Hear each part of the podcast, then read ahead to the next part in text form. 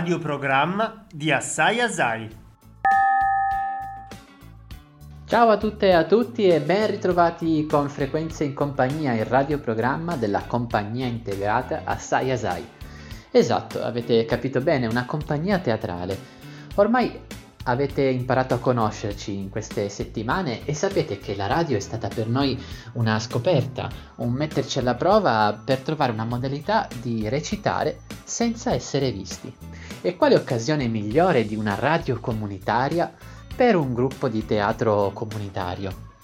Eccoci allora, siamo noi, attori e attrici, che recitano attraverso le frequenze radiofoniche.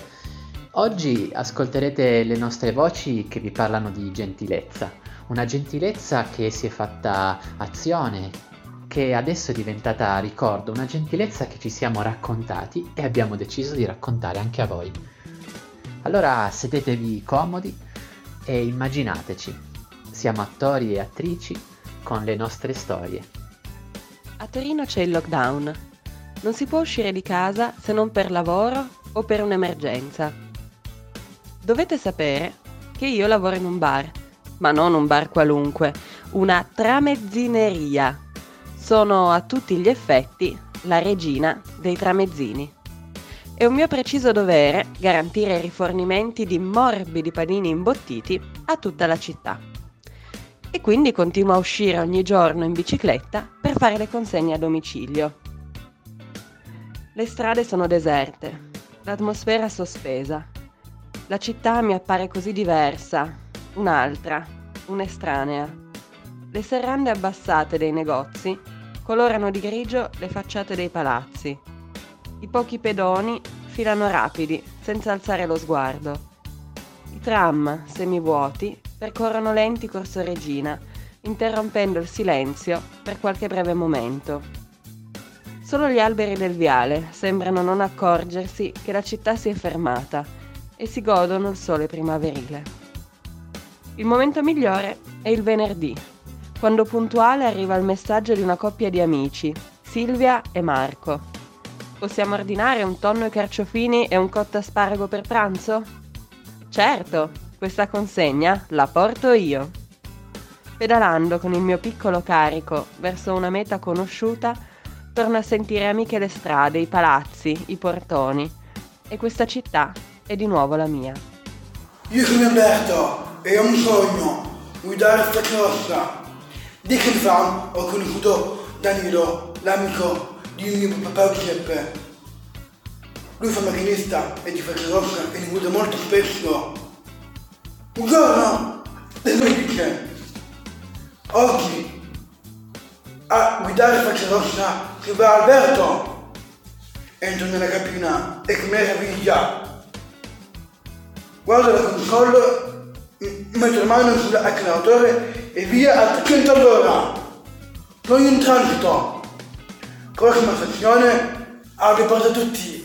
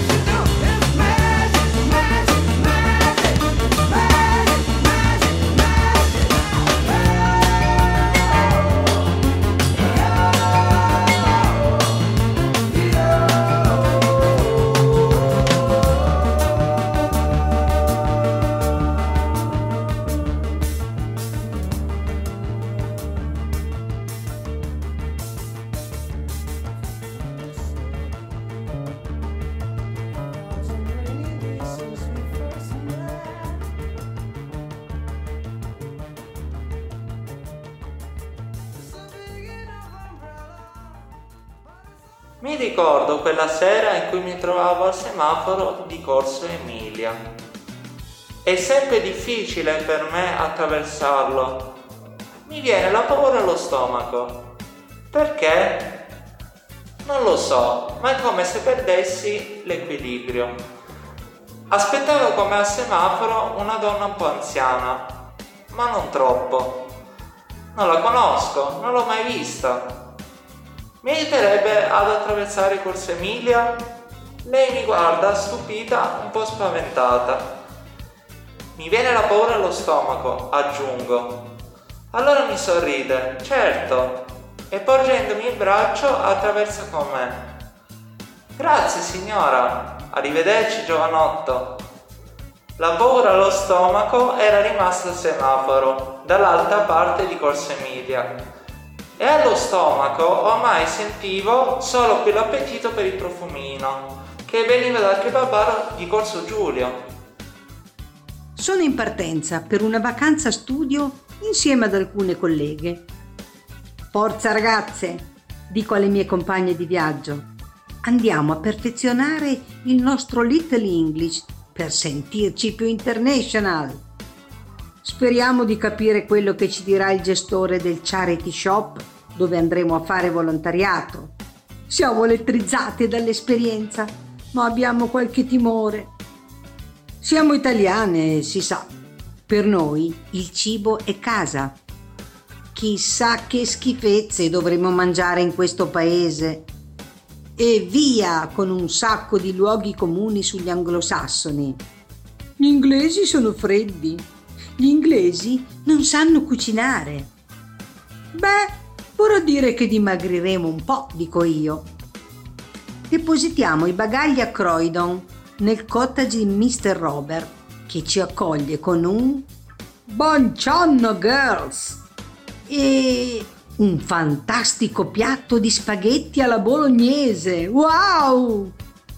Non illudetevi, dice la mia collega Terry. Questa è la serata di accoglienza. Domani la rimpiangeremo.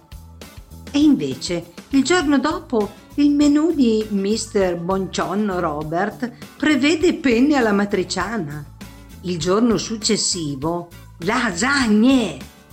Robert, ma com'è che cucini così bene all'italiana? Thanks Google, risponde lui. Di solito Mangio like a dog. Ma per voi ho cercato ricette speciali per farvi sentire a casa. Home, sweet home. Ci sono gesti speciali che passano attraverso il cibo, i cui ingredienti principali sono il tempo, l'attenzione e la cura. Buongiorno Robert, che bello sederci a tavola con te!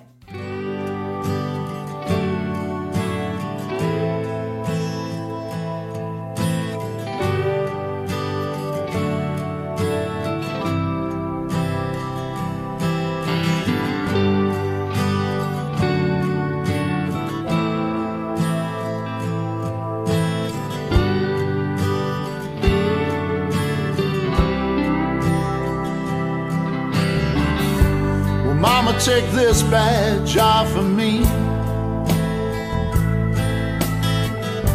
Cause I can't use it anymore. It's getting dark, too dark to see. Feel like I'm knocking on heaven's door. I'm knock, knock, knocking on heaven's door. Knock, knock, knocking on heaven's door. Knock, knock, knocking on heaven's door. Knock, knock, knocking on heaven's door. Well, Mama put that gun to the ground. Cause I can't shoot them anymore. There's a long black cloud coming on down. I feel like I'm knocking on heaven's door. I'm knock, knock, knocking on heaven's door. I'm knock, knock, knocking on heaven's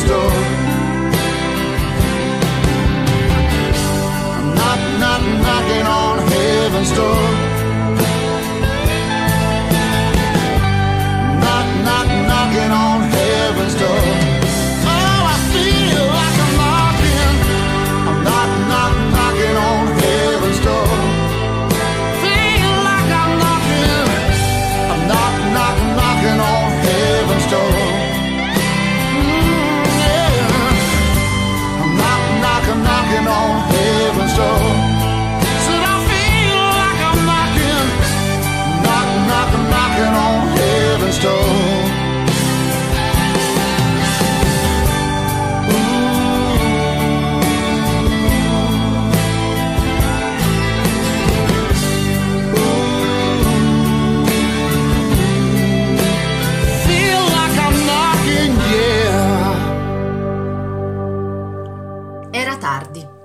pioveva di brutto e stavo tornando a casa col mio fantastico motorino scassato. Io abito in campagna e solo chi non conosce il maestrale pensa che in Sardegna non faccia mai abbastanza freddo neanche in inverno. Arrivo a casa completamente zuppa, irrigidita dalla botta di gelo appena presa. Le mie mani sono viola, gonfie e senza più sensibilità. Mi infilo in bagno ancora grondante e in preda alla disperazione le immergo nell'acqua bollente del lavandino per cercare un po' di calore, per fargli riprendere un po' di vita. Di sicuro non sono stata così silenziosa come pensavo, perché mia sorella si sveglia, compare all'improvviso ancora assonnata e bisbigliando mi dice Cosa fai? Non così che ti vengono i geloni. Mi mette i suoi guanti, mi avvolge le mani nella sua maglia e inizia a sfregare le sue attorno a quella palletta di pelo appena formata. Poi mi asciuga i capelli, con calma, per fare meno rumore e non svegliare anche i miei. Passiamo così in silenzio una ventina di minuti e quando le mie dita hanno riacquistato una normale tonalità di rosa, buonanotte e lei torna a dormire nella sua cameretta. Io resto ancora un po' intontita là seduta sulla vasca, a stupirmi di come l'umore nero di poco prima si sia sciolto con tanta semplicità. La volta scorsa Ilaria ci ha raccontato dell'assessorato alla gentilezza che alcuni sindaci hanno istituito nel proprio comune. L'idea che sta dietro questa iniziativa promossa dall'associazione Core Tamur e dal movimento Mezzopieno è che la gentilezza possa essere strumento prezioso per una buona convivenza civile. Gianrico Carofiglio, nel suo libro intitolato Della gentilezza e del coraggio, edito da Feltrinelli lo scorso settembre, con la sua esperienza di narratore ci accompagna in un viaggio nel tempo e nello spazio e costruisce un sommario di regole, o meglio suggerimenti, per una nuova pratica della convivenza civile. Un breviario di politica e altre cose, come cita il sottotitolo del libro. Partendo dagli insegnamenti dei maestri del lontano Oriente e passando per i moderni pensatori della politica, scopriamo un nuovo senso per parole antiche e fondamentali, prima fra tutte la parola gentilezza. La gentilezza di cui parla lo scrittore barese non corrisponde alla buona educazione, al garbo, alle buone maniere. Tutte doti gradevoli, ma, scrive l'autore, che non definiscono il senso profondo, il significato etico e politico del termine. La gentilezza, dice caro figlio, è il più potente strumento per din- disinnescare le semplificazioni che portano all'autoritarismo e alla violenza, per affrontare e risolvere i conflitti è strumento chiave per produrre senso nelle relazioni umane, uno dei possibili antidoti al dominio della tecnica, grave malattia della modernità, come la sostituzione degli esseri umani con gli algoritmi, togliendo loro la possibilità e la capacità di scegliere e decidere. Anche la gentilezza è una scelta, una scelta coraggiosa, perché per praticarla dobbiamo superare la paura, vincere la rabbia, a volte superare la disperazione. Dare senso, essere umani.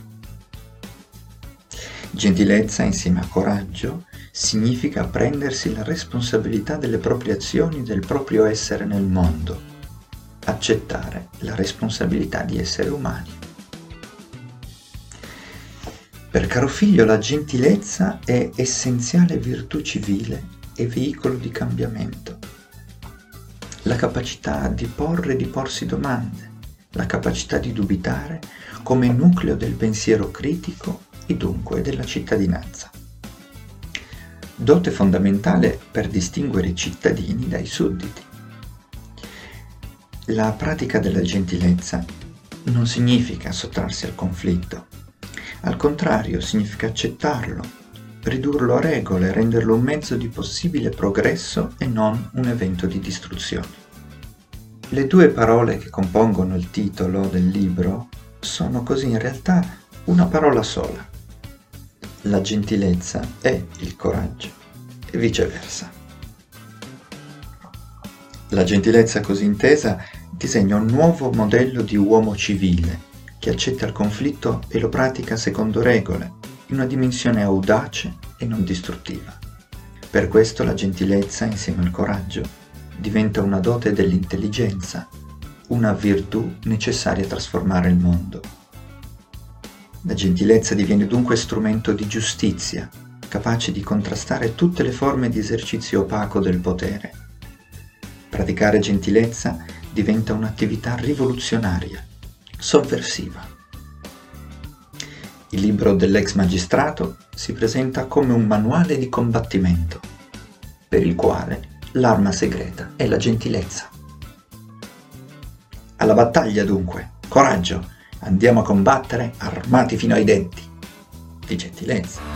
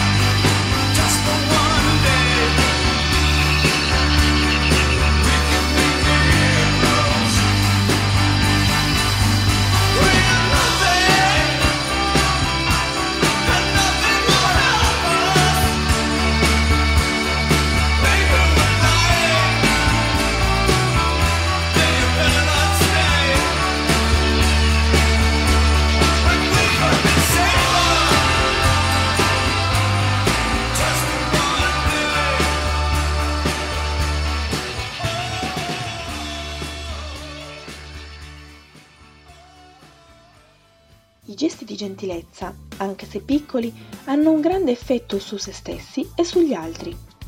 La gentilezza si diffonde come un virus ed influenza il nostro modo di vedere il mondo. Un esperimento dell'Università di Stanford, infatti, ha dimostrato che praticare almeno 5 gesti di gentilezza al giorno migliora l'umore ed aumenta le emozioni positive. Un altro studio ha dimostrato anche che la gentilezza diminuisce il senso di ansia e la tendenza di certe persone ad evitare le situazioni sociali. Alcune di esse infatti provano forti livelli di ansia quando sono in presenza di sconosciuti o in gruppi numerosi e per questo tendono ad evitare queste situazioni chiudendosi in se stessi. Lo psicologo George Fieldman, che è un esperto di altruismo, ha spiegato gli effetti psicologici della gentilezza. Fieldman scrive che fare qualcosa per noi stessi ci fa sentire bene per un momento relativamente breve, mentre fare qualcosa per gli altri ci fa sentire bene molto più a lungo, con noi stessi e anche con chi ci circonda. Un'ulteriore ricerca ha poi dimostrato che spendere per gli altri rende più felici che spendere per se stessi. A questo proposito, alcuni esperimenti condotti dalla psicologa sociale Elizabeth Dunn l'hanno portata alla conclusione che, indipendentemente dalla somma, le persone che hanno utilizzato il denaro a beneficio di altri sono più felici di chi lo ha usato per se stesso. La gentilezza ha dei benefici per la salute in termini sia fisici che psicologici, come per esempio allungare la vita o fare molto bene alla salute cardiovascolare. Uno studio pubblicato sull'International Journal of Psychophysiology ha scoperto che chi dà supporto alla propria rete sociale ha più autostima, soffre meno di depressione e possiede una migliore pressione sanguigna. Insomma, praticare gentilezza sembra avere solo effetti positivi. Assorta nei miei pensieri di vita quotidiana, chiudo l'auto che ho appena parcheggiato e mi avvio verso casa quando sento una voce dal tono perentorio, quasi urgente. Signora? Impreparata mi giro di scatto e mi metto sulla difensiva. Oddio, e adesso questa cosa vuole? Vedo una giovane donna che si avvicina con passo spedito e istintivamente stringo la borsa a me. Ma subito la riconosco. È una vicina di casa che abita di fronte e con la quale non ci siamo mai scambiati niente più che uno sguardo e un cenno di saluto frettoloso. Di colpo me la ritrovo addosso. Mi abbraccia, ma non quegli abbracci frettolosi di circostanza, eh? No, uno di quegli abbracci caldi, quelli dove tutto il corpo entra in contatto con l'altra persona. E non finisce lì, sento qualcosa che mi si avvinghia la gamba. La mia reazione di disagio, rimango un po' rigida e con la coda dell'occhio cerco di capire cos'è che sta stringendo la mia gamba. Oh, è una bimba di 4-5 anni rimasta nascosta dietro alla sua mamma. Probabilmente la signora percepisce il mio imbarazzo e staccandosi da me esclama con un sorriso: Oggi è la giornata dell'abbraccio. E la bimba di rimando con piglio deciso: Dobbiamo abbracciarci. E stringe ancora di più la mia gamba. Veramente faccio fatica a capire di cosa parlano. Ad ogni modo, mi riprendo dall'attimo di smarrimento e felice che qualcuno abbia il coraggio di fare un gesto simile con una perfetta quasi sconosciuta, ricambio con calore stringendo con un braccio la mamma e con l'altro la figlioletta. Da allora, pur continuando a non conoscerci per nome e cognome, il nostro rapporto è cambiato. Ci scambiamo notizie sulla salute, ci regaliamo uova e farina e quando sento in lontananza la bimba che suona il flauto, sorrido e quel sorriso mi resta stampato addosso per tutta la giornata. Ci penso spesso agli abbracci gratuiti di quel giorno, al mio gesto istintivo di stringere la borsa, a quanto è strano e difficile avere fiducia nell'altro. Adesso che abbiamo perso l'abitudine agli abbracci, adesso che non è più possibile riceverli e darli, forse potremmo guardarci con attenzione da sopra la mascherina e insegnare ai nostri occhi a sorridere e ad abbracciare. Le voci che avete sentito sono quelle di Alberto, Anna, Leo, Marisa, Cristina, Ilaria, Marco e Vera. Come sempre potete scoprire qualcosa di più sulla compagnia andando a visitare il sito www.asai.it o mettendo un mi piace alla pagina Facebook dell'associazione Asai per rimanere sempre aggiornati su quello che accade. Noi naturalmente ci sentiamo con la prossima puntata di Frequenze in compagnia con nuove storie e nuove sorprese.